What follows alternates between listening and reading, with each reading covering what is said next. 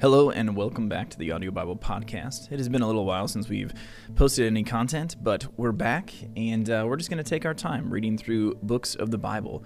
We're going to move back into just reading one chapter a day and we will make our way through books of the Bible together. So today we begin our journey through the book of James. Over the next few days, we're going to read one chapter each day from the book of James, beginning in James chapter 1 in the New International Version. James a servant of God and of the Lord Jesus Christ, to the twelve tribes scattered among the nations, greetings.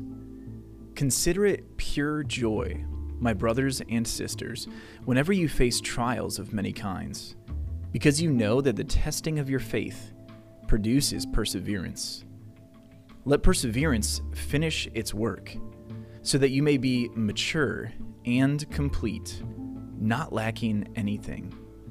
If any of you lacks wisdom, you should ask God, who gives generously to all, without finding fault, and it will be given to you. But when you ask, you must believe and not doubt, because the one who doubts is like a wave of the sea, blown and tossed by the wind.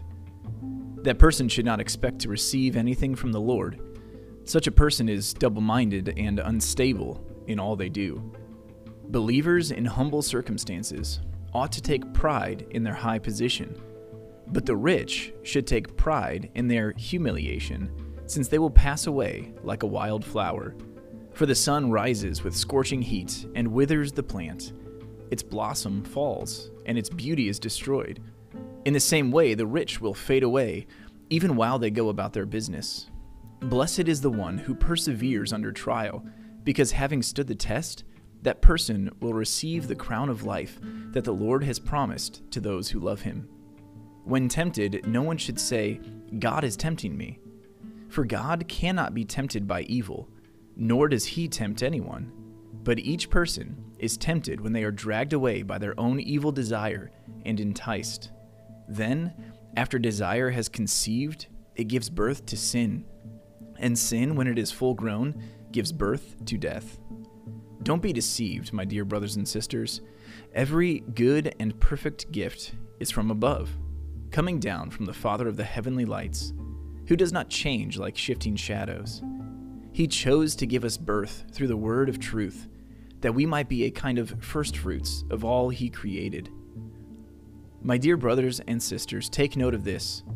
Everyone should be quick to listen, slow to speak, and slow to become angry. Because human anger does not produce the righteousness that God desires. Therefore, get rid of all moral filth and the evil that is so prevalent, and humbly accept the word planted in you, which can save you. Do not merely listen to the word and so deceive yourselves. Do what it says. Anyone who listens to the word but does not do what it says is like someone who looks at his face in a mirror and after looking at himself goes away and immediately forgets what he looks like. But whoever looks intently into the perfect law that gives freedom and continues in it, not forgetting what they have heard, but doing it, they will be blessed in what they do.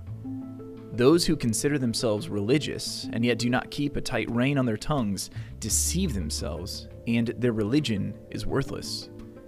Religion that God our Father accepts as pure and faultless is this to look after orphans and widows in their distress, and to keep oneself from being polluted by the world.